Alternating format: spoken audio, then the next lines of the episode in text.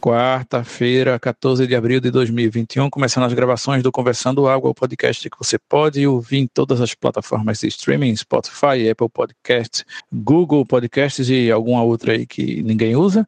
E agora também você pode escutar no YouTube, é só procurar por Conversando Água lá, que está tudo de graça. Você pode escutar todos os programas simultaneamente se você não for assinante de nenhuma plataforma de streaming. Vamos em frente que a semana parece que vai ser longa.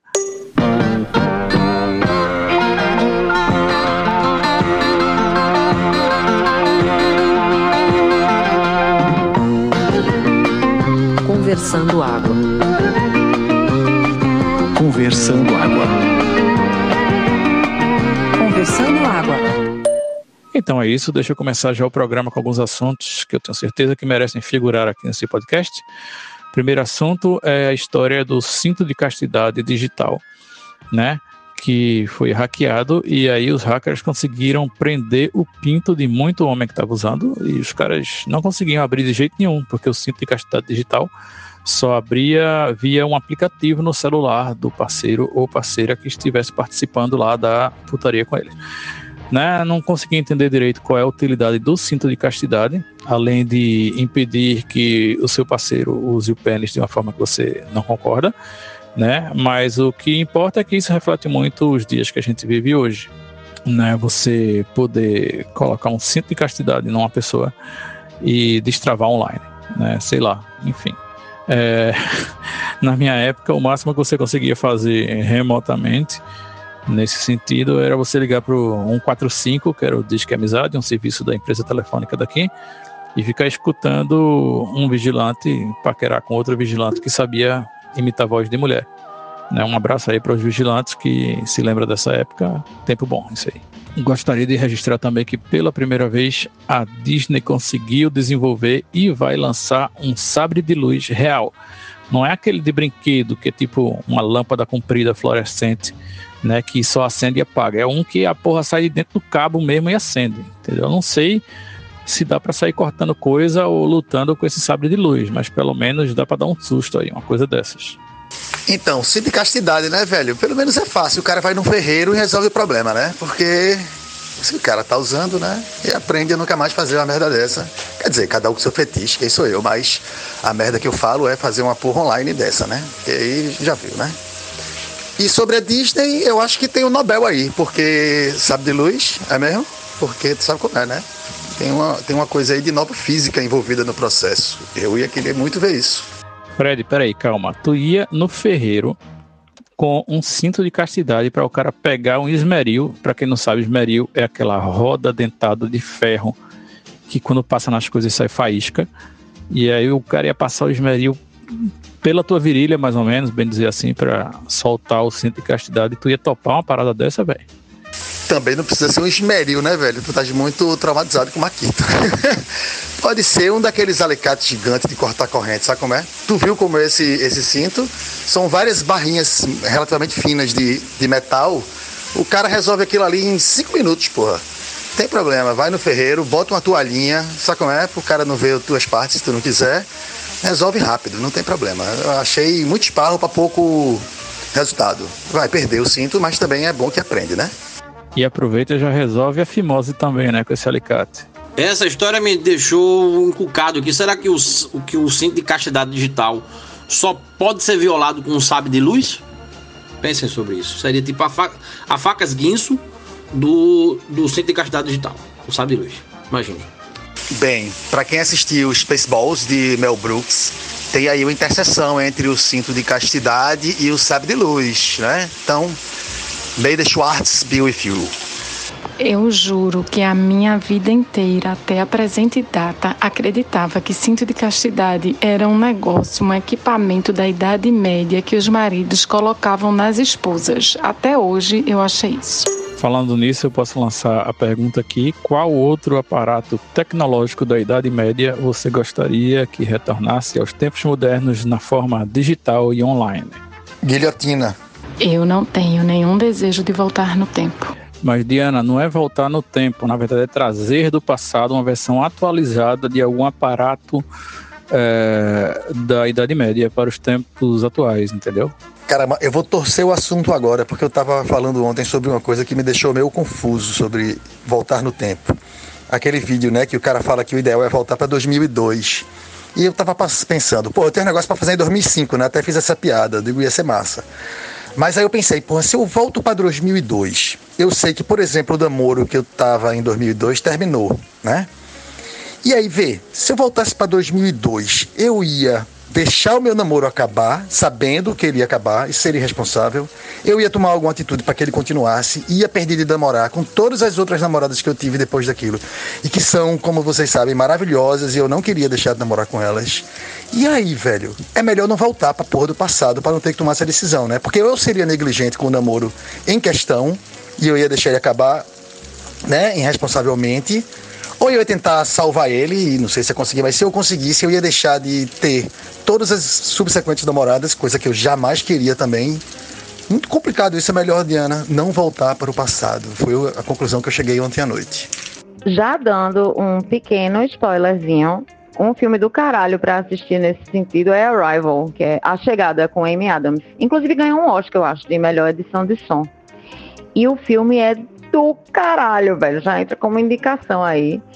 Mas lida um pouco com esse aspecto aí do que você faria nessa deslocamento temporal. Excelente dica, excelente filme. E para complementar, quem gostar da, da, parada do filme e do que aconteceu e, e, quer desenvolver um pouco mais, esse filme foi baseado em um conto chamado Story of Your Life, eu acho, de um cara chamado Ted Chiang. É um conto pequenininho, e vale a pena para quem quiser ver uma nova abordagem sobre a coisa da linguagem que rola no filme. Ele, ele é um pouco diferente. Isso no, no, no conto eu acho que é bem mais bem explorado. Eu acho que fica mais mais, mais entendível, assim, é, é, bem interessante, assim. Claro que já perdeu spoiler, né? Já perdeu o twist, mas vale a pena ler para quem gostar mesmo da questão da, da abordagem que ele fez sobre a linguagem. Story of Your Life, Ted Chiang, algo assim. É isso, é fantástico, porque se trata de comunicação, né? Uma questão linguística mesmo, e das formas de se comunicar. É, é incrível, é incrível. O, o, tanto o filme como o livro deve ser. Não li, vou catar, para dar uma sacada. Bem, já que o tema tá aí sobre viagem no tempo, né? E tivemos dicas belíssimas aí de tanto de Fred como de Cecília, eu vou subir esse sarrafo, vou falar de uma trilogia que acabou de se virar uma trilogia. O último filme foi agora em 2020 Bill e Ted. Bill e Ted, dois loucos soltos no espaço. Bill e Ted, uma aventura fantástica. E agora Bill e Ted, encare a música, né? Filme belíssimo, sobre viagem no tempo, com Keanu Reeves e aquele outro rapaz, um galeguinho, que eu não sei o nome, não deve ser famoso, né? Mas muito bom, viu? Sessão da tarde, puro clássico. Ou senão SBT, assim, primeira vez na televisão tá na minha lista desde 1997 para assistir esses filmes e eu nunca assisti nenhum Bill e Ted vi que saiu um novo agora. E acho que vou fazer uma maratona, porque filme com viagem no tempo é comigo mesmo. Inclusive, gostaria de recomendar vários aqui nas recomendações da semana, mas só lá no final do programa. Fiquem ligados. Tô ligado em tu, William Paiva. Segura o xirime que Shane Caru tá na área.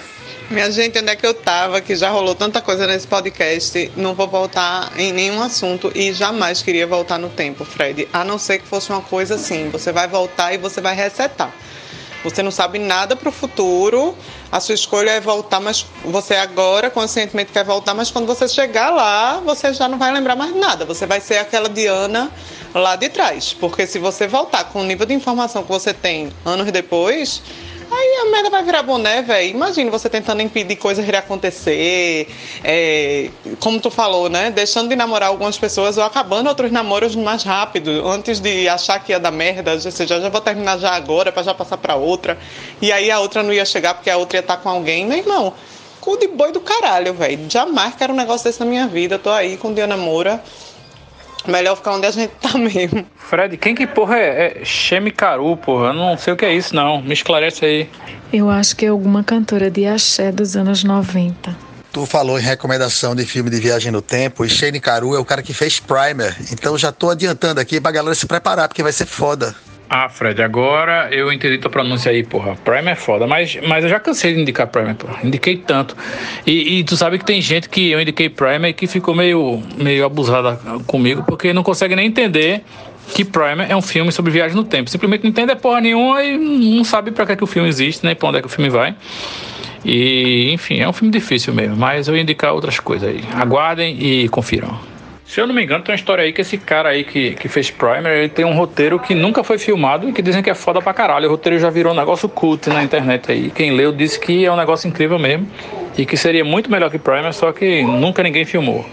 É verdade isso? Eu não, tô sabendo disso agora, mas é bem capaz. Eu sei que o filme dele, logo depois de Primer, que eu acho que é Upstream Color, é também quase tão doido quanto o Primer, mas é do caralho também. Até um melhor um pouco, porque é menos doido, tem um pouco mais de grana e vale a pena também. Upstream Color. Essa história do roteiro que nunca foi filmado me lembrou a história que meu avô me contava do, do pássaro, anum. Que tem um anum branco e o preto, são os mais comuns. E tem um anum azul, que ninguém nunca, nunca viu, mas todo mundo sabe que existe. Stream Color tá no meu HD já há anos para assistir eu nunca comecei, velho. Eu nem lembrava que era do mesmo cara de, de Primer. Não sei se isso vai me incentivar a assistir ou não. Não, vai lá, agora vai, vai de fé, porque é na mesma pegada. E sobre o, o anu azul, isso lembra aquela história do pé grande, né? Do Yeti, que a turma fala que, na verdade, ele é borrado, né? A criatura em si é borrada, é que nem disco voador. Eles são borrados, porque a gente tá em, em 2021 e todas as fotos que tiram dessas porra continuam sendo borradas e esquisitas, né? Na verdade, são eles que são assim. Acho que o ano azul é o mesmo esquema, saca? Alguma coisa parecida. Aí um diz pro outro: essa piada não é engraçada. Dois viajantes do tempo entram num bar. Fred, aí eu tenho que discordar de você, porque desde o advento do, da câmera no celular, ali por volta do Nokia N95, três coisas foram simplesmente apagadas do imaginário popular e do inconsciente coletivo, que foram fantasma, aparição de Nossa Senhora e disco voador. Eu acho que Pé Grande pode entrar nessa lista também, né? E Monstro do Lago Ness. Né? Essas coisas simplesmente deixaram de existir foram foram sublimadas né, da nossa cultura, simplesmente porque agora todo mundo tem uma câmera decente, então Nossa Senhora diz, eu não vou aparecer mais não, que eu sou tímida, né? Vai que esse pessoal aí com câmera de não sei quantos megapixels, HD, 4K, o caralho, me filma, né? Tipo, tinha que aparecer só na época que as pessoas viam assim com os olhos e contavam o que achavam que tinham visto, não é isso? Não, mas agora essas aparições aí, elas têm tomado outra, outro, outro caminho, né? Pa parou de ser mais evidente e ficou assim um negócio meio uma linguagem subliminar. Tem aparecido o quê? Em, em, em, casca de banana, né? Uma batata frita, uma, uma, uma um pacotezinho de, de, de, de, Mac, do McLanche feliz. Aí, para lá, de repente, você vê a imagem. Um dia desse apareceu o Bob Marley, pô, numa casca de, de banana para Govan. Foi impressionante. O lance da banana quebra um pouco. Mas quando tu começou a falar de McDonald's, de batata frita, eu parei para pensar. Porque antes era bem comum a gente ter essas coisas de ah, vi Jesus na sopa, vi Jesus numa mancha da parede, vi Jesus no pão, sei lá. E agora, com o passar da, dos hábitos alimentares do ser humano, agora a galera vê Jesus, ou sei lá, Nossa Senhora, Bob Marley, num, num pão de McDonald's, numa batata frita Será que daqui a pouco a gente vai ter Fini e Gummy Bear, que se você olha de um jeito você vê Jesus e Nossa Senhora? É, daqui a pouco Jesus vai começar a aparecer no, no, nos halteres do, do CrossFit. Vocês já viram um, uma foto que circulou recentemente que Jesus tinha aparecido na, na bunda de um cachorro? Esse assunto me lembra mais uma indicação sensacional que é a série Better Call Saul, que é sobre um advogado aí com métodos pouco ortodoxos. E lá, num dos, dos, episódios da última temporada, ele precisa impedir que a casa de um senhorzinho lá no Novo México seja desapropriada por uma grande corporação. E aí, numa das tentativas, que ele é bem sucedido em todas, mas essa é a mais inusitada, ele pinta no muro da casa uma mancha que parece Jesus, e aí começa a chegar um, uns ônibus de romaria, assim, a galera vai tudo se ajoelhar na frente e rezar, não sei o que e tal. E aí passa o dia inteiro e aí ele consegue mais um dia aí para que o velho não saia da sua casa. Dessa vez aí tenho que admitir que Jesus realmente ajudou uma pessoa. Agora eu entendi porque a gente começou o programa falando de viagem no tempo.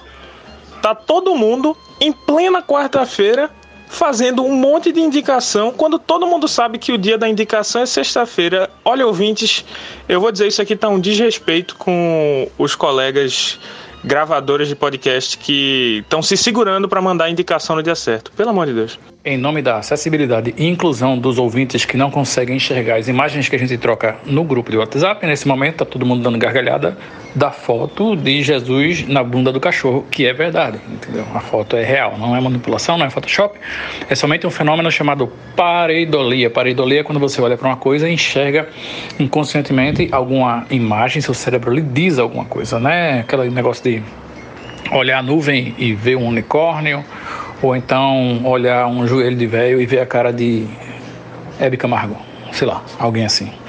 Só falta agora vocês começarem a falar de Jesus na goiabeira. Aí sim, esse episódio vai ser uma volta no tempo.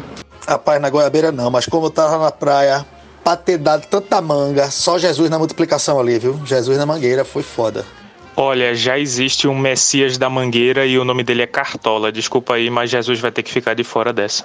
E olha que não é qualquer cu, viu? Tem que dizer, é o cu de um vira-lata caramelo. Pelo formato eu conheço logo. Olha, vocês estão confundindo tudo. O Jesus era da goiabeira. Na mangueira, realmente, eu acho que só tem cartola.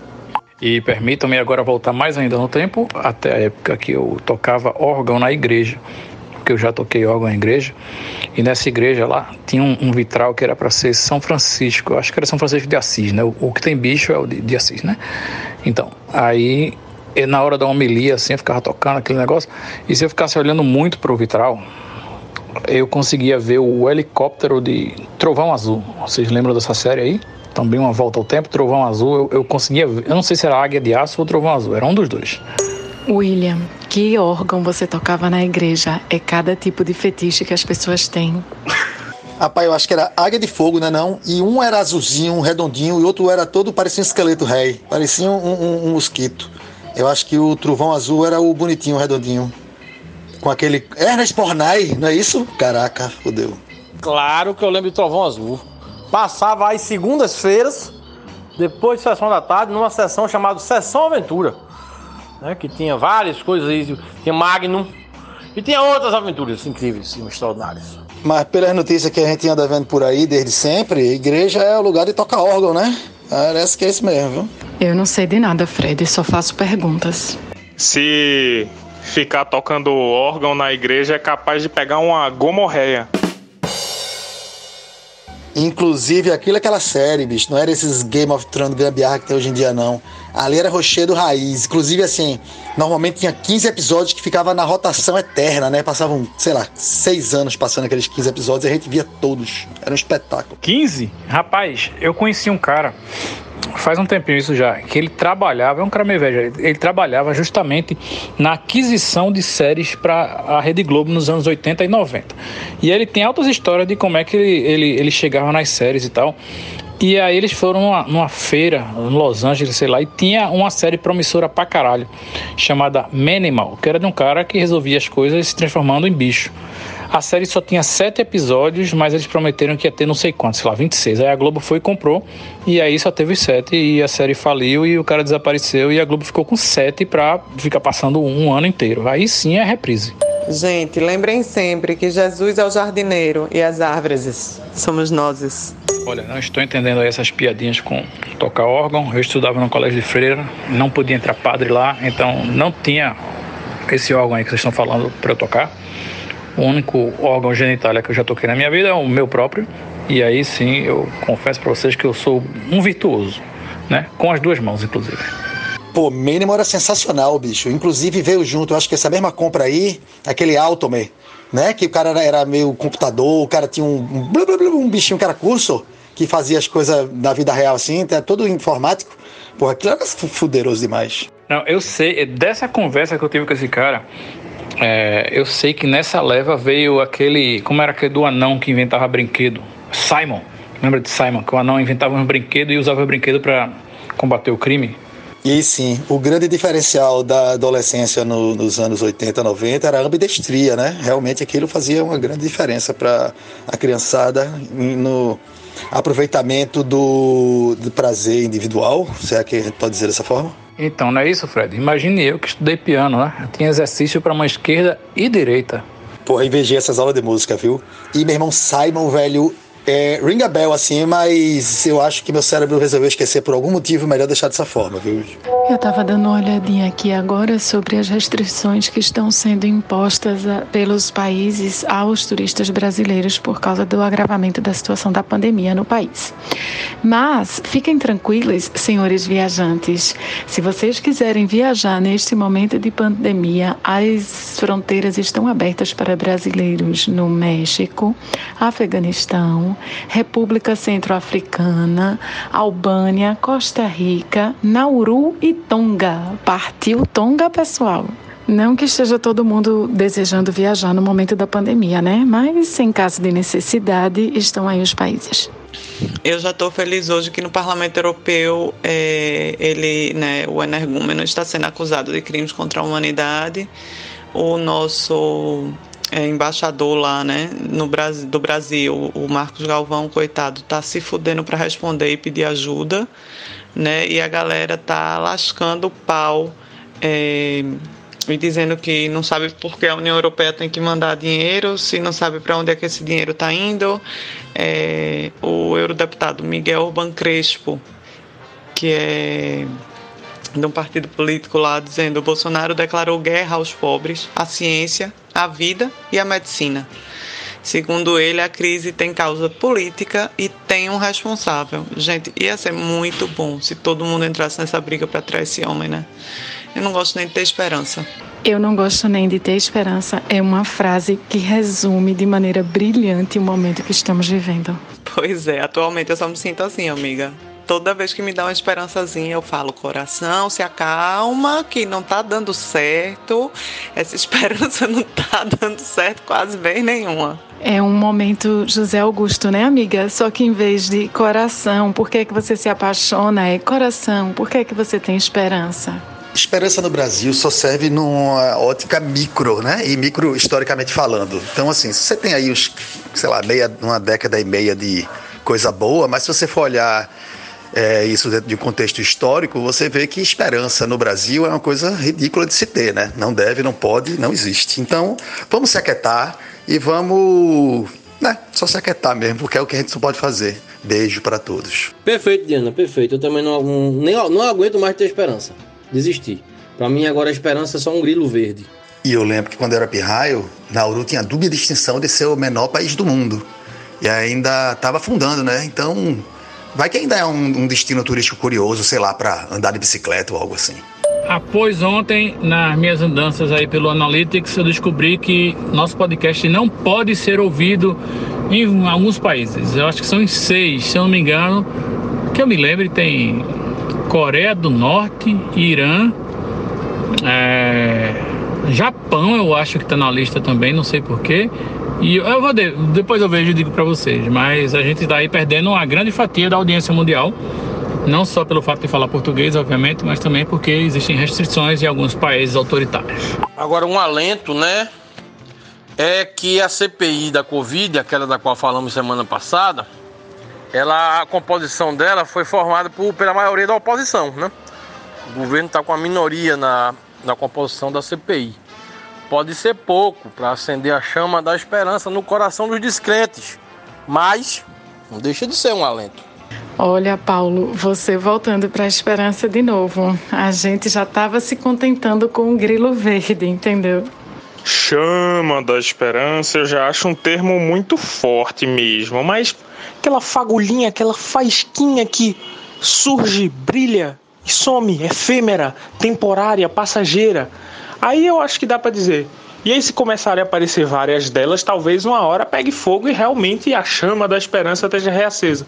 Mas por enquanto a gente se, se retrai apenas a fagulhas e grilos verdes. Pois é, mesmo que a CPI não dê em nada, mas só dele ficar com o cu na mão e botar a galera para trabalhar, para conseguir kit intubação, para ir atrás de vacina, para fazer tudo o que é preciso, só de fazer ele trabalhar, efetivamente, já vai ser bom. Então, que bom que a equipe que está lá é um povo que é mais contra ele do que a favor dele. Mas eu tinha lido que a maioria era neutra, era tipo um... Só que o neutro, eu não sei, né? Esse neutro ele pode bombear para um lado ou para o outro, dependendo aí da, das questões políticas, e aí a fagulha vai se apagando. Porra, Dante é um poeta, velho. Ele falando assim só me lembra daquela foto clássica do Lorca, pura poesia. E ó, não vai dar em nada porque não é feito para dar em nada. Isso é só para fazer show, como vocês sabem. Pelo amor de Deus, vocês nasceram quando? Ontem? Porque assim, se nascessem semana passada já tinham percebido isso, né? Mas ok. Mas Fred, agora eu fiquei confuso com a tua fala. Porque tu dissesse, não vai dar em nada, porque não é feito para dar em nada. Se não é feito para dar em nada, deve dar em alguma coisa. Será? Agora me confundi, velho. Parti pra análise morfológica agora de novo. Pô, e agora tu me confundiu na minha confusão, velho, porque meteu um paradoxo aí na dupla duplicidade duplicada, né, velho? É. É, é, ferrou. O que só reforça a necessidade da gente fazer aquele episódio Drogados, né? Imagina uma reflexão dessa, gente tudo louco. E não, tipo, uma da tarde de uma quinta-feira. Não que eu possa garantir que vocês não estão drogados, né? Eu, eu posso garantir que eu não estou, infelizmente, no momento. Talvez mais tarde eu tome um vinhozinho, nesse friozinho que tá fazendo. Recife frio hoje, total, hein? Como meu irmão passou aqui semana passada e deixou um bocado de comida vencida lá da praia, coisa que ele gosta também, mas ele não pode fazer porque a mulher dele não deixa. Então ele vem aqui com a lágrima e deixa comigo. Então eu estou consumindo essas coisas há uma semana, então eu devo realmente estar drogado, porque né, fungos e fermentação e tal. Então eu atribuo tudo que eu falar nesse podcast nas últimas semanas e na próxima, pelo menos, a isso. Eu queria agradecer a Daniel, meu irmão, pela essa oportunidade de passar essas três semanas um tanto quanto de bem com tudo que está acontecendo, porque está tudo, tudo brilhando e tudo se mexendo e tudo colorido, dá um espetáculo. Eu, que já tomei minha tacinha de vinho aqui na hora do almoço, estou pensando que a negação da negação pode ser uma afirmação para a língua portuguesa, né? Se você diz não, não, pode ser sim. Mas, para a psicanálise, principalmente a lacaniana, a negação da negação tem outros significados. Então, vamos em busca de caminhos mais espinhosos, no meu caso. Inclusive, eu tenho uma namorada que fazia assim: Você não vai lá em casa, não, não vai? E eu ficava aterrorizado porque eu não sabia o que ela queria que eu fizesse. E eu acho que ela fazia esse propósito para poder ressignificar a posteriori, né? E aí tá livre sempre no, do, do que ela queria. E aí eu me lascava. Era foda. Ah, faz sentido, né? Se na matemática menos e menos é mais, a negação da negação pode ser afirmação também, por que não? E nesse clima gostoso, nessa chuva, nesse vento boroeste, nessas mansões que nos atacam nessas paragens quentes equatorianas, por que não também usar um cachecol? Tirar a roupa de frio do guarda-roupa, tirar aquele mofo, né? E usar, já que a gente não pode sair, nos agasalharmos dentro da nossa residência. Eu só tô feliz que a chuva tá fazendo o papel de regar as plantas, que é uma das obrigações que eu tenho aqui dia sim, dia não. Obrigado, chuva. Você é bem-vinda. Paulinho, eu sou uma pessoa que quando faz 25 graus já coloco cachecol, então tu não precisa nem dar ideia. E Fred, a chuva, a minha felicidade maior é que ela deixa as pessoas em casa. Então, se não for lockdown, quarentena, o que você quiser chamar, a chuva funciona para o povo ficar em casa e barrar a Covid. Eu sou capaz de apostar com vocês, valendo o que vocês quiserem, que desde que começou essa chuva, 15 dias para frente, o número de internações e novos casos da Covid-19 em Pernambuco vai ser reduzido. Ouvintes, se quiserem apostar, basta mandar mensagens para o nosso e-mail conversandoaguapodcast.gmail.com. Estaremos esperando as suas ofertas de apostas. Obrigado. Epa, eu tô apostando com os integrantes do grupo, não tô apostando com os ouvintes não, alto lá. Eu não sei se eu consigo apostar isso não, porque a taxa de mobilidade não não diminui, não aumentou a, a, o isolamento, né? Continua marcando que as pessoas continuam circulando loucamente, é, inclusive até por conta de escola e tal. Talvez ajude porque nos finais de semana o povo não vá, né, circular tanto, mas aí pode piorar porque o povo aqui faz o quê? Vai para shopping, o que é uma bosta. Então assim, não sei se a gente pode confiar nisso não. E de qualquer forma, só para avisar, eu tô de moletom, tá? Porque eu também tô com frio. Pois eu vou dizer que ontem no horário do, do, do rush, aí, 18 horas, eu fui dar uma carona pro meu sobrinho Léo, filho daí da, da colega Cecília. E na volta é, eu, eu entendi que realmente não existe lockdown. Não tem. Ah, quer dizer, tudo bem, a gente sabe que não existe lockdown. Mas ninguém tá tomando cuidado com porra nenhuma mesmo, porque a cidade está funcionando a todo vapor. Assim. Eu achei, inclusive, que era aquele trânsito da véspera do Natal, que é o, o trânsito que você tem que evitar a todo custo. Porque carro pra caralho, engarrafamento, nem o Waze dava jeito, né? De tanta gente circulando. E é isso aí. E realmente é uma merda. Aí esse negócio de, de chover ou vai pra shopping, né? Mas, é uma merda ir pra shopping de qualquer forma, mas o problema da, da galera aqui é mais embaixo, né? É a falência do, dos espaços públicos da cidade. Então não tem o que fazer, vai para shopping, tá chovendo, vai para shopping também. Estou quase chegando à conclusão de que as pessoas odeiam as próprias famílias, porque é difícil ficar em casa com os familiares, na é verdade. Para mim não, para mim aqui tá de boa. Eu dou muito bem com a galera aqui de casa. Cada um no seu cômodo, claro. Mas estou vendo que o pessoal não, não consegue ficar em casa não, é difícil, infelizmente. Mas isso eu já tinha notado quando eu, eu, eu, morei com minha mãe e meu irmão durante muito tempo. E isso ajudou em muita coisa, era bem, era bem prático e bem, e bem útil, assim, no sentido também até financeiro e tal. E a gente gostava só da mecânica entre, entre nós três, era arretado. E aí a galera ficava horrorizada com isso, né? E falava que era o homem canguru e tal. E eu notava assim, eu digo, velho, se tu não suporta a tua família e tu tem essa necessidade de se pirulitar, Beleza, velho. Agora não acha que todo mundo é assim, não. Eu tinha notado isso, que existia essa, essa, esse antagonismo com a própria família, né? E eu nunca senti isso, velho. Quando deu a hora, eu me pirulitei, comprei meu apartamento e fui embora, porque eu podia fazer isso, né? Eu tinha economizado, saca? E a galera não, tinha aquela agonia da, da convivência familiar e eu achava super estranho, já que 30 anos atrás, sei lá. Tem um dizer popular que fala assim, né? Que família é feito catapora você tem na infância e leva as marcas pelo resto de sua vida. Maravilhoso, né? Os ditados populares nunca mentem. Eu vim aqui só dizer que chegou ao meu conhecimento que existe uma sorveteria para cachorro em Recife. E aí as pessoas se perguntam o porquê desse vírus pandêmico, não é? Por que isso? Eu digo por quê. Ele veio no lugar do meteoro. Você chamou o meteoro, ele estava ocupado em outro planeta e mandou o vírus para cá, por causa da sorveteria para cachorro se contentem com o que têm. As pessoas estão tendo menos filho, né? O mercado tem que olhar para onde é que as pessoas estão gastando dinheiro.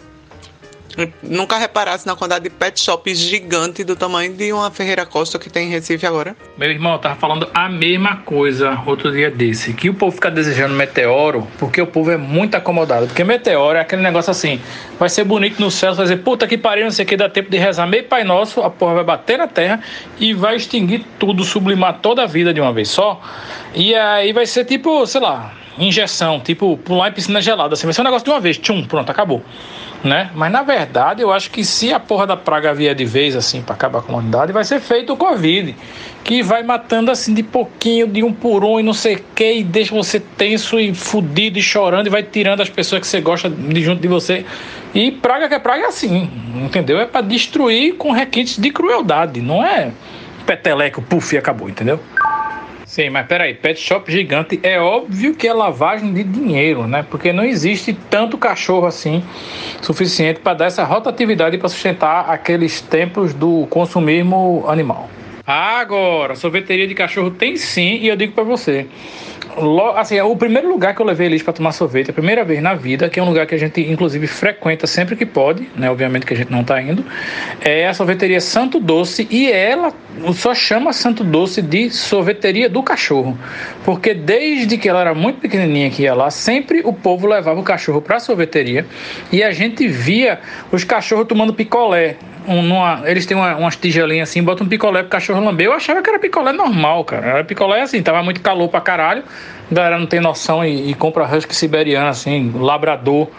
Em Recife, o cachorro chegava fodido de calor e ela lambeu um picolé. Depois de muitos anos foi que eu descobri que aquilo ali era um picolé feito pra cachorro, não era um picolé normal, sei lá, um, um esquibom aí que se dá pro, pro cachorro, sabe? Não, e eu até entendo dos pet shops e de você cuidar do cachorro e tal, vá lá, né? Porque, como tem lá o meme, né? É, planta é o novo pet, pet é o novo filho, né?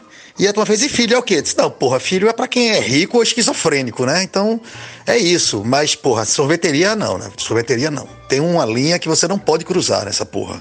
Meu irmão, a linha que não pode cruzar já foi cruzada há muito tempo, que é a linha da maternidade de pet, porra. Vai no Instagram pra tu ver quantas mulheres se autoproclamam mães de pet, porra. Que mãe de pet, porra nenhuma. Essas aí não fazem a mínima noção do que é ser mãe, muito menos do que é criar uma criatura com racionalidade e conhecimento do seu eu próprio, enquanto pessoa e ser humano.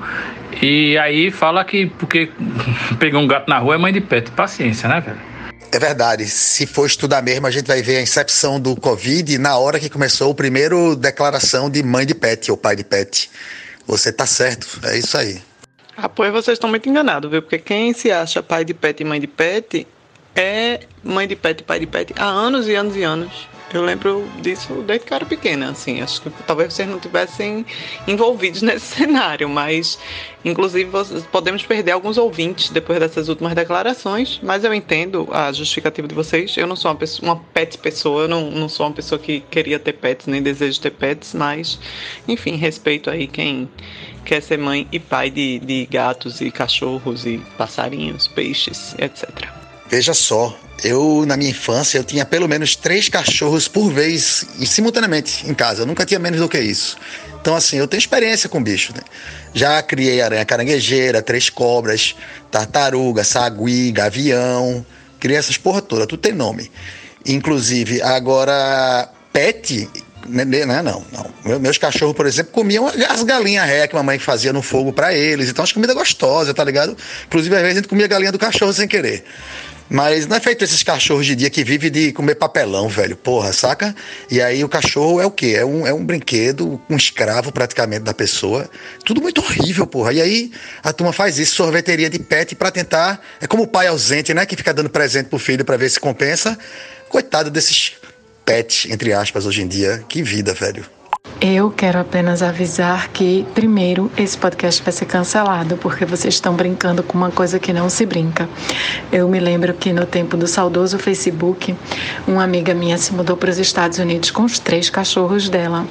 E aí ela estava lá, feliz da vida, e eu disse: Meu Deus, quanto amor, que coisa mais linda. Ela levou os três para os Estados Unidos, é muita coragem. Aí a irmã dela me perguntou se eu viajaria para os Estados Unidos levando um filho e deixando outro no Brasil. Aí eu disse assim: não, né? Mas cachorro não é gente. Eu fui espinafrada no Facebook, nem tinha cancelamento ainda. Eu fui tão batida, tão xingada, tão humilhada. Aí no final eu só disse assim: galera, calma aí. Eu adoro cachorro, gosto de cachorro mesmo muito. Eu só não, só ninguém conseguiu me provar até agora que cachorro é gente. Para mim, cachorro continua sem ser gente. Perdi vários amigos no Facebook. Eu tô falando de, sei lá, uma década atrás. Mas eu sou mãe de planta, tá? Beijo para todos. Beijos de luz no coração de vocês. Diana, você também é mãe de dois jovens muito bem criados e agora mãe de planta e você é a pessoa mais mais indicada desse podcast aqui para poder apontar e entender e justificar o que a gente está falando aí sobre as diferenças de você ser mãe de pet e mãe de uma pessoa, entendeu? Tipo, depois que eu fui pai, ah, foda-se você é mãe ou pai de pet, amigo. Você não faz ideia do que é a parada. A não ser que você, obviamente, tem uma criança também. E aí, toda a frustração que você tiver com a criança, você vai compensar no seu pet, levando aí para esses pet shops paradisíacos que mais parecem uma viagem do, do, seu, do seu pet para, sei lá, Dubai. Minha gente, a situação é tão periclitante que a gente pode ser ateu, espinafrar Jesus aqui. Agora, quando fala mal de pet, a galera tem medo de cancelar o podcast. É disso que eu tô falando. Por isso que a gente tem que espinafrar essa porra mesmo. Nada disso. Eu sempre acho, eu sempre comento que a gente pode ser cancelado sim falando mal de Jesus. Inclusive, eu acho gravíssimo. Viu? Jesus é um cara massa e não fale mal dele na minha frente, não. Bem, eu não sou pai de pet, mas tem um jabuti e o jabuti é um bicho que eu aconselho todo mundo a ter um, porque é um, bicho muito sábio. Toda vez que você olha para ele, qualquer olhar sereno que ele tem, que ele passa para você, você se acalma. O meu aqui me dá altos conselhos, entendeu? Uma vez eu cheguei aqui aperreado, cheio de boleto nas costas. Deitei no chão depois de estourar um para poder relaxar, para poder descansar minha coluna, minha lombar. Ele veio andando bem devagarzinho, encostou o, a, a boquinha no meu ouvido e disse assim: Tu vai para onde nessa carreira, Paulo? Fora que ele vive mais que a gente, né? Então não tem aquela parte crítica que é o pet morrer e a gente ficar. Ainda tem esse benefício, bem lembrado. Possivelmente meu jabuti vai enterrar toda a minha família e não vai derramar sequer uma lágrima. Paulo, eu te entendo totalmente. Meu pai tem um jabuti também. A mulher dele é puta da vida, porque meu pai adaptou todo o apartamento ao jabuti, inclusive varanda, nunca mais ela terá na vida. Rapaz, agora pro Jabuti ter chegado e dado esse texto aí, qual era dos teus vícios que tu tava usando na, na hora, hein, Paulinho? Inclusive, minhas três regras na vida são: não namore com alguém mais doido que você, não tenha um carro que bebe mais do que você, e nem tenha um bicho que vive mais do que você. Respeitando isso já é um bom começo. Não sei se eu posso falar nesse horário. Eu estava parado, mas a cabeça estava mil, viu? E tem uma coisa, Jabuti aqui o apartamento é até grande, ele fica escondido em alguns lugares, mas quando ele bota pra cagar a gente, é cada lá pra Ditoluto que vou dizer a você, viu? Não sei como é que um bichinho daquele produz uma quantidade daquela não. Eu seria uma pessoa muito feliz se eu fosse um jabuti e tivesse um apartamento adaptado todo só para mim. A contradição aí, Will. Tu já tá dizendo que tu seria uma pessoa muito feliz se fosse um jabuti. Então, quer dizer que jabuti é gente? Vamos lá. Sobre essa controvérsia toda, eu realmente acho que dá para perder muitos ouvintes, mas também não há assunto proibido aqui nesse podcast, como a gente já viu. É, é uma questão de ter o, o, ponto e o contraponto, né? Mas eu que já fui mãe de pet, eu tive Joe até os quase 16 anos e sou mãe. Claro que posso dizer que são duas coisas diferentes. Agora, ali naquele momento que você cuida do seu bichinho, você tem um amor fora do comum, um amor de mãe mesmo. E se a pessoa significa daquele jeito, é porque para ela é daquele jeito. Então não tenho que questionar, não. Pô, se ele, se a pessoa tem dinheiro e disposição para tratar o pet a pão de ló e brioches, como diz a história, siga em frente, arretado pro pet, pô.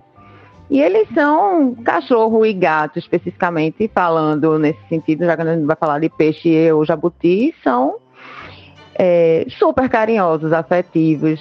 E aí, se bem que aí eu tô falando isso, vai entrar a doideira de o povo que gosta de cachorro e o povo que gosta de gato, né? Mas é isso. A questão é as pessoas conseguirem filtrar as opiniões da galera aqui no podcast. Mas sim, é diferente ser mãe de pet e ser mãe de um ser humano. Mas sigamos o bonde. Aqui em casa mesmo tem uma gata que meu filho pediu, gosta muito de gato. Tem uma gata chamada Joelma. Eu chamo ela de Joelma, a gata bandida. Já peguei ela duas vezes com 20 reais na boca, velho. Não sei pra onde ela vai com esse dinheiro. Pega na minha carteira, por do dinheiro. E tem uma coisa: quando ela pega, tem nota de 5, tem nota de 2, tem nota de 10. Ela só pega de 20, porra. Experimenta deixar umas notas de 50 e de 100 na carteira, Paulo, para saber se é verdade mesmo que ela só pega nota alta ou se ela tá errando a nota. Rapaz, Joelma, a gata bandida, vai deixar o troco, pô. Ela vai pegar 100 e vai deixar aí, quanto é? 80, né, de troco. Aliás, enquanto eu espero ansiosamente aqui a aprovação de, de um job que eu acabei de mandar para o cliente, queria fazer uma pergunta aqui. A gente vai falar de Pedro Bial aqui, por favor. Alguém tem alguma coisa a favor? Contra? Vamos lá, Pedro Bial é o tema. Antes que alguém pergunte, eu levantei o tema porque ele falou que só entrevistaria Lula se Lula estivesse ligado a um detector de mentiras, né? Isso vindo de uma pessoa que já entrevistou Flor de Lis, já entrevistou João de Deus e rasgou elogios, e rasgou muito mais elogios ainda ao Olavo de Carvalho numa entrevista também. Então, o que, é que vocês acham? Eu sou contra um Pedro Bial, dois da plataforma para Pedro Bial, três comentar sobre as merdas que Pedro Bial fala. Mas se a gente quiser, Vamos lá, eles vão adorar. A gente também pode falar de Anitta, né? Anitta que já apareceu aqui num dos episódios lá no começo, porque tinha tatuado o Oiti. Ela agora quase fica de fora de uma cerimônia nos Estados Unidos, né? Uma premiação do Latin Grammy Awards ou coisa assim, porque, obviamente, como todo brasileiro, ela teve que fazer um exame de Covid para entrar lá nos Estados Unidos e deu falso positivo. Então ela ficou com o cu e a tatuagem na mão, né? Mas aí depois deu negativo e ela vai sim representar o Brasil gloriosamente lá nesse Latin Grammy Awards. Porra, vai Anitta. E só para contextualizar a parada de Pedro Bial, tem uma pesquisa recente que mostra que as notícias falsas e danosas se espalham 16 vezes mais rápido e com mais abrangência do que as notícias verdadeiras e com embasamento. Por que será, não é? Não sei se eu estou certa, mas eu acho que eu vi ou li em algum lugar um negócio que Lula tinha dito que só iria no programa de Pedro Bial se não fosse editado. Porque as, as reportagens eram editadas e podiam mudar o que ele tinha dito, sei lá o quê. Bem, não entendi direito, mas é, tem algum BO circulando aí, né? Essa história. Bicho, tu tá dizendo aí que notícia falsa se espalha rápido. Imagina agora que a Jovem Pan vai ter um canal 24 horas de fake news, porra. É isso, a Jovem Pan, a Rádio Jovem Pan, aquela merda que, enfim, o nome já devia ser Jovem Klux Klan, vai ter um canal de fake news, velho. 24 horas. Já pensou? Eu acho que uma pessoa que entrevista Olavo de Carvalho realmente não precisa de detector de mentiras, ele precisa de detector de surtos paranoicos, porque Olavo de Carvalho é uma pessoa delirante, no sentido psicanalítico do termo, não no sentido poético do termo. Então, como é que você consegue detectar mentira se a pessoa acredita naquilo que ela fala, se ela acredita no seu próprio delírio? Quanto Flor de Lis e João de Deus, eu nem comento. Enfim, mas eu não sei mesmo por que, que a gente vai dar atenção a Bial e a gente já está dando, inclusive eu. Porque é claramente tipo um ex-jornalista exercendo a profissão, sabe? É isso aí, minha gente. 16 vezes mais. E somos nós. Você não está no trânsito, você é o trânsito. É o fim da democracia facilitado por cada um da gente. Parabéns. Porque a democracia não está preparada para rede social e nem para gente que diz que não vou falar de Pedro Bial porque é uma merda e aí passa os próximos 20 minutos falando de Pedro Bial. Vamos lá, força! Porra, mas nós que crescemos assistindo a TV aberta nos anos 80 e 90, sabemos que o que alavanca a popularidade, o que alavanca a audiência é baixaria, né? Então é por isso que eu entrei aí com duas das maiores baixarias que eu vi nesta tarde. Anitta possivelmente com Covid, e Pedro Bial possivelmente entrevistando Lula. Quer dizer, não vai, né? Porque ele não tem essa envergadura moral para receber Lula lá no programa dele. E sim, foi genial. E se a gente seguir estritamente os números, pode ser que a gente tenha um aumento de 16 vezes da nossa audiência. Fura-se a democracia. Eu dei um Google aqui e descobri que essa declaração infeliz, para dizer o mínimo, de Pedro Bial foi dada ao programa Manhattan Connection, ou seja, só piora, né? Porque não bastasse ser uma declaração de Bial, foi nesse programa que já devia ter fechado as portas há muito tempo. Gente, tá muito decadente esse podcast comentando isso. Vamos mudar de assunto agora. Um assunto bem bacana de hoje, não é tão quentinho não, mas é de hoje, para vocês. Viram que o diretor da Polícia Federal, novo, recém-impossado agora pelo novo ministro da Justiça, vai trocar o chefe da Polícia Federal no Amazonas porque este pediu uma investigação contra Salles que estaria atrapalhando as investigações de desmatamento? Pan. Sim, viram. E ninguém merece, velho. Puta que pariu, viu? Ah, eu não tinha visto, não. Obrigado por me informar. Comecei a sentir uma pressão aqui nas têmporas. Então vamos parar tudo agora e falar sobre o assunto que está balançando o Brasil desde ontem. Eu soube da história de um cara chamado Felipe que alugou uma casa no Airbnb a uma tal de Verônica para fazer uma festa de aniversário, um churrasco. E parece que o churrasco virou um surubão. E aí vazaram áudios de WhatsApp da tal da Verônica, dona da casa, reclamando de Felipe e dos seus amigos, dizendo que eles treparam por todo canto. E eu não escutei o áudio todo ainda, prefiro escutar junto com vocês. Estou compartilhando neste momento aqui o áudio de Verônica para Felipe sobre o surubão. Não, Felipe, não é erro dos dois lados. Você tem que ser claro na sua proposta. Pergunta se na casa dá para trepar. Você tem que perguntar para o anfitrião se tem um quarto, um espaço que dá para trepar os amigos que você vai convidar com as mulheres que você vai convidar. Você tem que perguntar isso para você saber que tipo de casa você tem que locar. Você não pode locar uma casa para fazer seu aniversário, um churrasco de aniversário com seus amigos, que eram 15, e de repente você fazer da casa da pessoa um bordel uma suruba que tem homem pelado e mulher pelada em tudo quanto é lugar. Você não pode fazer isso dentro do Airbnb. Porque isto fere as regras do Airbnb e você precisa saber disso. Não é assim. Não é assim. Nós estamos em tempos de pandemia e você vai sair do trepando em tudo quanto é cama da casa. Quando eu tinha liberado um quarto para você dormir, porque você tinha me pedido para que você não saísse bêbado daqui dirigindo. Eu liberei para você.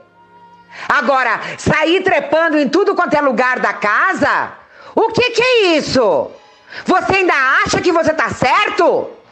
Aonde estamos, Felipe? Como é que você faz isso dentro de uma plataforma do Airbnb, que é uma plataforma séria? Pergunte pro anfitrião: olha, vou convidar amigos e vou. Meus amigos vão trepar. Tem um quarto para trepar? Eu já teria dito para você que aqui não era casa. Entendeu? Bom, Verônica, boa noite. Aqui Felipe que fala. Eu primeiro gostaria de alertar que não tem motivo algum da gente subir o tom na conversa. Eu concordo com você que não houve erro das duas partes e, e houve também uma falta de clareza, mas apenas da sua parte. Pelo que eu estou entendendo, você deveria ter colocado no título do seu anúncio proibido trepar no local.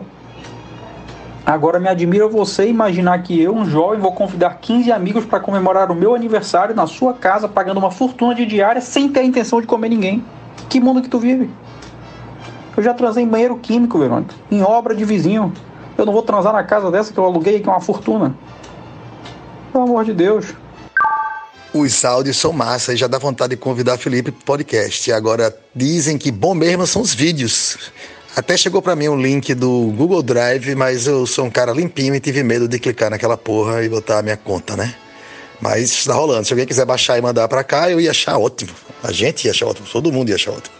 Mais uma vez a gente vai fazer os ouvintes lamentarem que podcast é só áudio, né? Tô vendo que vai chegar nesse ponto de novo. Não, tá bom. Já vi aqui os vídeos, vi que não são adequados para esse podcast. Vamos para o próximo assunto, por favor. Me arrependi de ter trazido aí a pauta do, da suruba no Airbnb. Tchau. Eu vi, eu vi os áudios de, de Dona, Dona Verônica com, com Felipe. Fiquei sabendo da suruba aí, deve ter sido bem divertido, viu? É, me, me recordou uma frase de Milô Fernandes, que dizia assim: sexo, grup, sexo grupal é uma coisa extremamente singular. Só fui eu, ou vocês também acharam que esse Felipe não tem o mesmo sotaque dessa Verônica? Fiquei um pouquinho curiosa para saber de que estado desta federação ele é. É, eu no fim das contas fiquei achando que essa parte aí do, do Felipe falando é fake. Né? Algum escroto aí botou isso aí, mas enfim. Eu acho que o bagulho já tinha viralizado só com a, com a história da, da mulher, sabe? Só da Verônica falando. Mas a porra do Twitter só fala disso, assim. Tem gente que remixou o, o áudio de Verônica e fez umas músicas e tal, e tem todo tipo de história aí. O Felipe eu não sei, mas vocês não acharam a voz da Verônica com cara daquela fumante inveterada, chata pra caralho, que toca o terror, mas não quer que ninguém faça as coisas que ela faz? Chata pra caralho, com toda certeza. Ah, mas isso é um grande talento do brasileiro, né? Nós pegamos tudo e transformamos isso numa grande brincadeira, numa grande putaria. E quando isso vem de uma grande putaria, aí que vira uma grande putaria mesmo. Verdade verdadeira.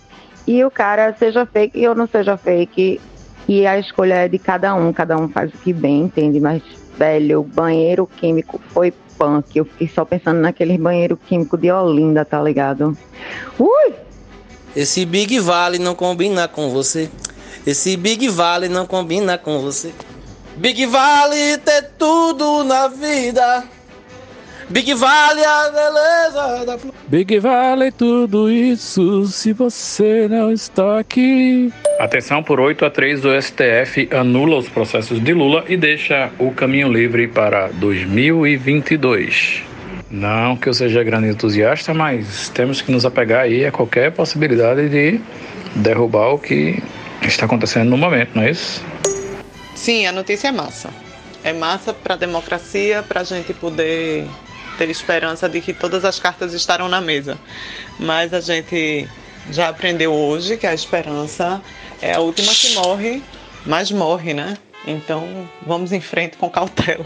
Eu tô mais na onda de que a esperança é Highlander, tá ligado? Ela, ela morre, mas ressuscita lindamente, principalmente entre a gente aqui, que a gente já 20 bilhões de vezes, todo mundo falou que esperança, esperança é um bosta, é um curso, mas tem fagulha, tem faísca, tem aquele negócio, tem. A... O problema é a gente lidar com ela ressuscitar e falecer tantas vezes num espaço tão curto de tempo, entendeu? Essa é que é a foda. Ou melhor, a não foda, né? Porque foda é bom. Só não em Big Valley. Eu só vim dizer que eu tô há 15 minutos aqui no concurso de encarar com um timbu aqui na janela. Pra ver quem pisca primeiro. E eu retiro tudo que eu disse. Eu quero ser pai de timbu. Isso também é um bicho maravilhoso, viu? um bicho auspicioso, né? Um bicho aí da nossa fauna aqui regional, né? Um marsupial muito carinhoso com as suas crias e momentalmente é um símbolo do, do, do Náutico, né? Que é ali do Clube da Rosa Silva. Cuide bem dele, viu, Fred? Um timbu, claro, só pode nos dar alegria. Muito carinho aí, viu, Fred? Cuide bem dele. Só amor. Tô até preocupado de não resistir ali, tentar perder um dedo com ele. Mas eu soube da motinha CG que estão em época de reprodução e eu já não sei se ele tá paquerando. Devo me preocupar? É macho ou fêmea? Se eu for lá e não perder um dedo, eu posso te dizer. Agora eu acho meio perigoso tentar descobrir, não. Rapaz, é muito fofo. Ele bocejou agora. Ele tá me tentando.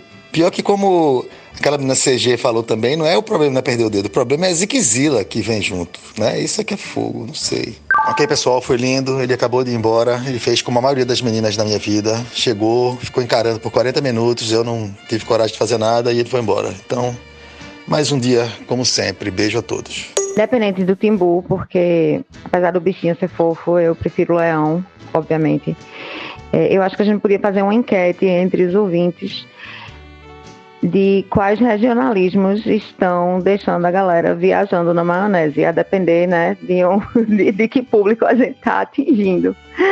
Porque Fred falou Ziquezira aí, pá e tal, e eu fiquei pensando na galera, se houver alguém do sul vindo, se, se registra esse termo. Claramente certas coisas vão ser pegas pelo contexto, né?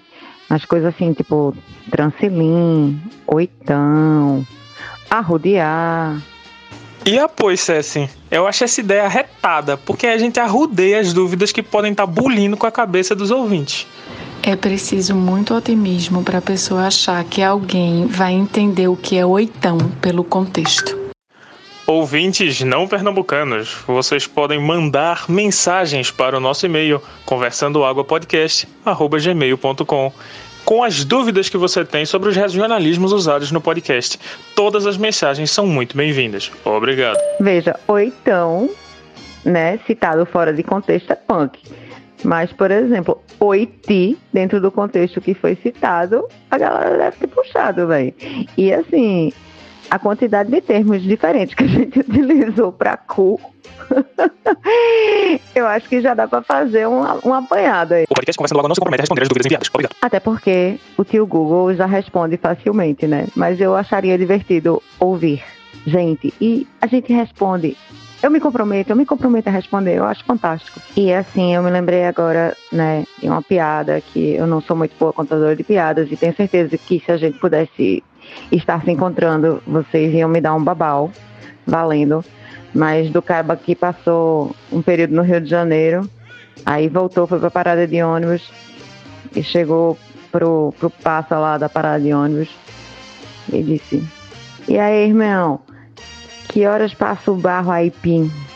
A título de esclarecimento, no Recife, eu não sei se isso se estende para o para para Pernambuco inteiro ou para onde mais, mas no Recife os ônibus são reconhecidos pelo nome do trajeto e não pelo número.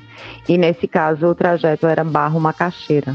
A piada é ótima, mas realmente só vai ter adesão para o nosso público.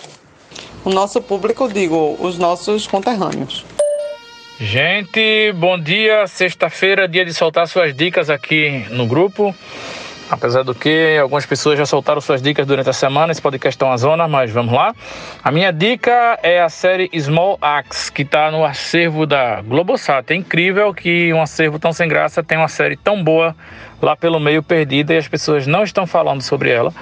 É uma série fundamental para os dias de hoje, mas se passa no começo dos anos 80 e mostra a dura vida dos imigrantes das colônias britânicas que foram tentar a vida em Londres né? Vale a pena, a série é muito bem feita, muito bem ambientada, inclusive, assim, eles conseguiram não só a qualidade de imagem de cinema do começo dos anos 80, mas também conseguiram transformar as, os locais de Londres e deram aquela cara de, da Londres dos anos 80 e enfim, vale demais a pena, principalmente se você tem alguma afetividade com a cultura reggae, porque tem muito povo caribenho e tem a história dos sound systems e tem a história do, enfim, da maconha. É um, uma série maravilhosa.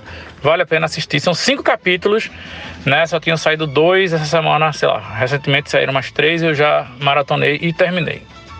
Puxando pelo gancho da maconha, eu lembrei de uma série que tem sete temporadas e terminou em 2011, na verdade. Mas é uma série arretada, bicho. É, Chama-se Ideal e é da BBC Manchester. E é assim, é uma série humor negro total, saca? E bem nonsense. Uh, e é, gira em torno de, de um dealer, né? De um cara que vende maconha do apartamento dele e tem uns personagens recorrentes assim. E sabe aquela coisa, tipo, coisas para assistir chapado ou não, mas que é divertidíssimo. São é umas piadas assim que você morre de rir. Agora, eu não tenho como indicar onde assistir. Então a galera dá a sua pesquisada aí para caçar como baixar ou, ou como streamar, que eu realmente não sei, mas é uma coisa assim que é muito divertida, porque você também, inclusive, vê aquela cultura de Manchester, você vê é, o espaço que as pessoas ocupam é, é, dentro daquele mundinho, sabe? E cheio de piada muito louca, muito bizarra, assim, que, que conta como diversão leve e light, sabe? É, Ideal, Ideal, da, da BBC 3, da BBC 3. Terminou, começou em 2005, terminou em 2011, com Johnny Vegas, e é do caralho. Aí você me lembrou totalmente da série High Maintenance, que é da HBO e que mostra um cara chamado O Cara, né, que é super tranquilo, super de boa, super da paz. E ele, ele sai de, de bicicleta por Nova York, o job dele é esse, para entregar maconha e derivados, sabe? É canabidiol, óleo, canetinhas, essas coisas, numa Nova York em que o consumo recreativo ainda não havia sido é, legalizado. Né, oficializado. É, e aí eu não sei como é que a série vai continuar, porque a função dele perde totalmente sentido agora na Nova York, em que o consumo recreativo é permitido. Mas é massa a série porque você vai vendo as entregas que ele faz e conhecendo os personagens, aqueles tipos que moram lá por Nova York e os núcleos familiares e os núcleos de amigos é muito legal. Inclusive tem capítulos que ele mal aparece, ele só faz um elo assim de ligação, um tchauzinho saindo da casa de alguém e aí a narrativa inteira é sobre a vida dessa pessoa, sabe? É, e em cada capítulo mostra a história assim de uns dois, três núcleos e tal. Eu acho que tem quatro temporadas, eu ainda não terminei a quarta, mas é bem nessa vibe também aí da maconha traz a paz para as pessoas. Então vamos lá. Minha dica da semana então vão ser três tirinhas de internet, webcomics. A primeira é SMBC, Saturday Morning Breakfast Cereal. É, procura lá no Google essas tirinhas, vocês vão achar, bota os nomes lá. Tem a XKCD, que eu não tenho a menor ideia do que isso significa, mas bota lá que você acha também. E Strange Planet, de um cara chamado Nathan Pyle. Então vai lá, procura. Eu não vou dizer sobre o que é, porque é difícil explicar, mas elas tratam de ciências e de, de essas coisas nerds que eu gosto e acho que é bem, todo mundo vai gostar. A Strange Planet é um pouco mais abrangente, assim, mas ela tem uma pegada também bem interessante. Cata lá, vocês vão gostar. E eu não vou, e é isso. Procura aqui na busca, vocês já acham até outras coisas interessantes e manda aí o que foi que vocês acharam. Beijo para todos. Então vamos lá, dica da semana. Minha dica vai ser literária. Um livro de Gabriel Garcia Marques chamado O Veneno da Madrugada. É um livro de 62, antes do grande sucesso dele, que é o 100 Anos de Solidão. E esse livro trata de fofoca. É uma vilazinha que não é a nossa Macondo querida, mas uma vila sem nome, cujo o sossego é perturbado por pasquins. São bilhetinhos que aparecem no, pela manhã na porta de cada um, falando mal da galera, de gaia, de traição, de, de putarias diversas. Aí isso perturba o sossego dessa vila e aí desenvolve-se a trama, o veneno da madrugada. Leiam. Vamos lá, vamos lá. Hoje é dia de dica e a minha dica de hoje é uma dica musical. O novo álbum do, do grupo Baiana System, que foi lançado recentemente aí no Spotify. O nome do álbum é Oxaxé Exu, mas vocês provavelmente não vão achar com esse nome porque o álbum foi dividido em três atos e os, e os atos estão separados no Spotify. Como ato 1, Navio Pirata, ato 2, Recital Instrumental e ato 3, América do Sol. Cara, é um álbum que o, o Baiana System faz uma viagem pela, pelos ritmos tanto brasileiros quanto da América Latina. E, porra, é maravilhoso. É um álbum sobre as mazelas do lugar, é um álbum sobre a história do lugar, é um álbum sobre ter orgulho do lugar. E aí tem referências aos, aos povos pré-colombianos, referências à, à religião de matriz africana, a história do Brasil, história da América Latina. Puta merda, é maravilhoso. E musicalmente, claro, eles fazem o que eles fazem de melhor, que é pegar os ritmos da, da música latina, os ritmos da música brasileira, tem bolada, tem a música baiana, tem rap, tem tudo. E eles misturam com aquele sound system pesado, envolvente pra caralho, tão tradicional do Baiana System. E, mano, o disco é maravilhoso, os, os três atos são. E é uma puta viagem do caralho, dá vontade de você estudar a história da América Latina, estudar a história do Brasil, estudar a história da África. É uma loucura. Eu recomendo imensamente. E é isso aí. Beijinhos de luz. Aproveitem. Parou a chuva e o tempo tá limpando, hein? Hum, e o vento tá pra leste. Tá bom pra usar droga, hein?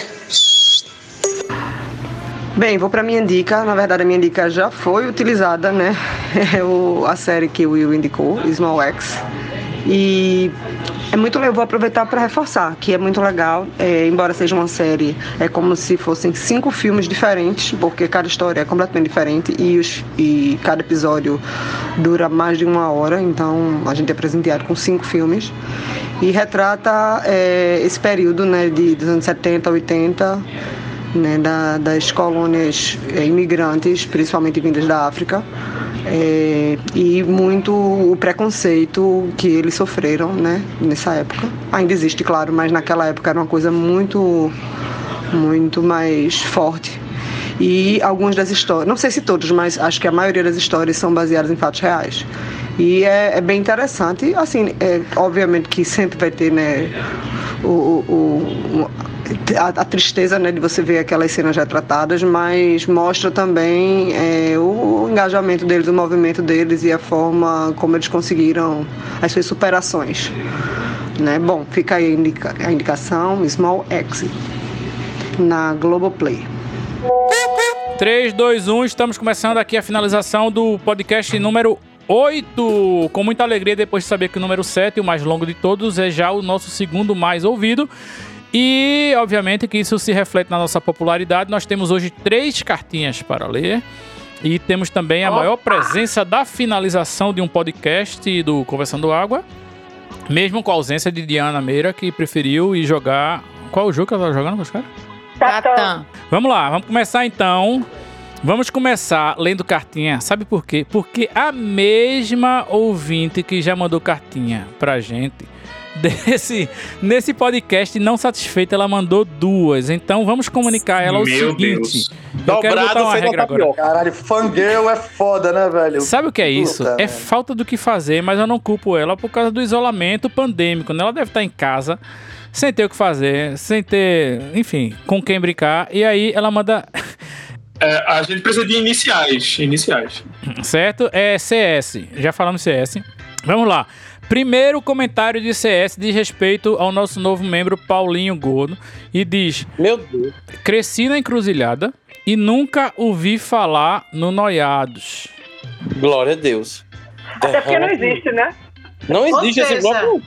Ficção. Tem, tem uma coisa muito errada. A pessoa é da encruzilhada e não ouviu falar do Noiados da encruzilhada. Temos uma contradição em termos. Ela tá andando com gente errada. É, total. Inclusive, gente, é, se vocês me permitem, eu vou provar que o bloco existe e tocar o hino do bloco pra vocês agora em primeira mão. Ei, estourou.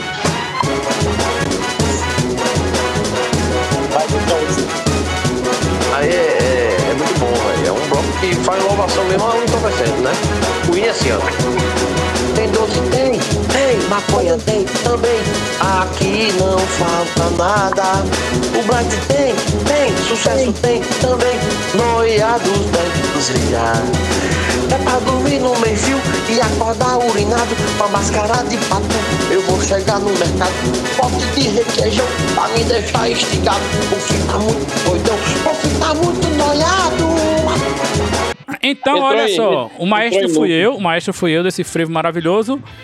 Letra e música de Paulinho Gordo. Agora, é, CS, se você morou na encruzilhada, viveu, cresceu na encruzilhada e não sabe desse bloco, você andou com as pessoas erradas, certo? Número 2 do e-mail dela, pálpebra tremendo é sinal de estresse. É pra Paulinho também isso, né? É pra Paulinho, ele mencionou isso. É porque eu falei que tava tão emocionado que tava com. Certo, não foi nenhuma novidade. Terceiro, exército, ECA. Foi no sentido figurado. É, Exército ECA também, enfim. É, eu acho que a gente devia parar de ler os e-mails dessa moça. É, quatro, Generation Gap. Fui assistir Curtindo a Vida Doidado com meus filhos e o mais velho ficou torcendo pro Ferris Bueller ser pego porque ele estava gaseando aula. Bolsonarista! CS, Como eu é, sou. CS, eu, eu, conheço seu filho muito bem. E você sabe que isso é a cara dele, né? Ele não é diferente. Eu acho que a gente tem que entender quem é CS, a gente junto com Inclusive, CS, coração pra você, que você mandou coração pra mim no seu primeiro e-mail. Coração de volta. Portanto, CS não é Counter-Strike, não. Eu já. Não, porra, Counter-Strike, eu tô falando Pode ser, pode vir exatamente a ser. Gente, Eu acho que Counter-Strike define bem CS. CS não Sim. satisfeita, CS, CS não satisfeita, mandou outro e-mail, né? Que ela. William, Ah. eu acho que você tá desestimulando nossos ouvintes a mandarem e-mails pra gente. Veja lá como é que você trata os fãs. A gente quer que os Eu acho que mandem. É A que ouvinte mais fiel mais. e é, ela merece mais respeito. Minha gente, vamos avançar, porque o, pro- o e-mail depois desse é internacional, só digo. Eu sou fã de CS. Tá bom. De, ó, hein, vamos lá. Agora sobre os irmãos Cravinho, direito ao esquecimento, porque aparentemente ela é advogada também. O STF decidiu recentemente um caso de repercussão geral sobre o direito de esquecimento. É incompatível com a Constituição Federal a ideia de que a ideia de um direito ao esquecimento assim entendido como o poder de obstar, em razão da passada blá blá blá. Quem quiser, eu vou colar na descrição do, do, do podcast isso, porque a mulher botou um artigo da Constituição aqui, eu não vou ler agora, a gente cola na descrição do podcast. Quem tiver curioso, vai lá olhar. William, só me explica se tem ou não tem direito de esquecimento, que eu não entendi. Houve um julgamento recente do STF dizendo que não. Ótimo. Não, pelo amor de Não, na verdade é porque Tá você, certo. salvo engano, eu não me lembro direito, mas eu acho que é porque, como é um caso que veio ao domínio, ao domínio público, as pessoas têm o direito à informação. Não é, que não é uma questão particular, então, enfim. Sim, também. Tem como... Ótimo. somado, É, tinha mais um item aqui, mas é uma história tão sem graça que eu vou pular já pro próximo e-mail. Vamos lá. Próximo e-mail é de um ouvinte MLC, certo? É internacional, ela é nossa amiga, mas Mamãe, mora, mora em outro país. Opa, opa, MLC, sei quem é. Já sabe, né? Ela escreveu assim: Tô escrevendo porque vocês disseram que adoram receber cartinha. Só queria mandar um oi e dizer que estou escutando e amando Conversando Água. Obrigado, querida. Me divirto horrores com os temas que vocês escolhem. Mais random impossível. O dessa semana só não gostei porque achei muito curto, que foi o Linda. episódio 6, que o episódio 6, além de ser o mais curto, é o que menos pessoas ouviram, é o menor audiência. Me mandaram um dia desse uma série de perguntas que eu queria que vocês pudessem responder alguma. Escolhe as duas melhores. Se for em inglês, eu vou responder com o what? What? Eu traduzo. Eu vou traduzir, eu já dou minha resposta, porque aí depois vocês dão a de vocês e eu passo pra próxima. Só vale uma palavra, tá bom? Ok, ok, ok. Primeira pergunta. O que. Inglês é foda, tô ligado. Primeira pergunta. O que é que é invisível, mas você gostaria que as pessoas pudessem ver? Minha resposta é peido. Eu, eu vou com o redator. Harry Potter. Não, Harry Potter. Inveja. Segunda pergunta. Qual foi o melhor nome de rede Wi-Fi que você já viu? Stefano. O- não, o meu que eu já vi foi Meu vizinho é corno. A do, a do meu cunhado é tua mãe também. Não, tua mãe também não. É na tua mãe. É na tua mãe, é assim, tipo, é onde é que eu entro? Na tua mãe, entendeu? Eu tenho um amigo meu que dizia que tinha Lula 13 porque o prédio dela é todo bolsominion e ninguém entrava, na, ninguém ia botar naquela porra. É, eu já vi uma rede Wi-Fi que era duvido conectar e a senha era conectei. qual foi o lugar mais estranho que você já urinou ou defecou? Minha resposta é Recife. Big Valley. Uma goiabeira. A goiabeira foi bom. Não, pra mim foi no, no Aquamantes de Glória, com o William com a capa dele lá me protegendo que as pessoas. Minha, minha capa, que é uma fantasia de carnaval, era na verdade um Big Valley portátil pra Larissa. Minha gente, Big Valley, eh, aliás, Big Valley recebeu uma homenagem especial nesse episódio do podcast. Mas vamos combinar, Big Valley é um lugar muito estranho pra alguém fazer xixi, muito estranho valendo. Peraí, rapidão, a gente tem que lembrar o seguinte: que se a pessoa ouviu até aqui, por favor. Eu tô entendendo que você gosta do podcast e tem algum apreço. Recomenda pros amigos aí, porra, por favor. William, Veja. eu queria só fazer um- uma observação a respeito do nosso podcast, desse encerramento. Ah. E me esqueci o que era. Próximo. Termina assim. Tchau, gente! Até a próxima Tchau. semana É isso mesmo, com né? um novo episódio. Tchau, galera. Peraí, peraí, peraí. Não terminou ainda. Eu tava aqui finalizando a edição desse programa quando eu recebi um áudio no WhatsApp. Um ouvinte e grande amigo chamado Joaquim Pessoa. Joaquim, ele é provavelmente um dos melhores guitarristas e violonistas da música contemporânea brasileira, sem exageros. Acho que algumas pessoas do grupo já tiveram a sorte de cantar ou tocar junto com Joaquim, ou pelo menos ver Joaquim tocando.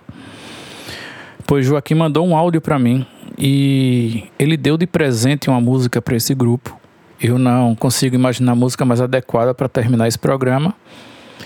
Que, se você ouviu até aqui, você deve ter notado que a gente debateu e se questionou se ainda valia a pena ter esperança no Brasil ou se a esperança é só um insetinho verde que está muito perto de ser extinto. Vocês agora ficam com Joaquim Pessoa. Obrigado pela música, Joaquim. Até a próxima semana, galera. Tchau.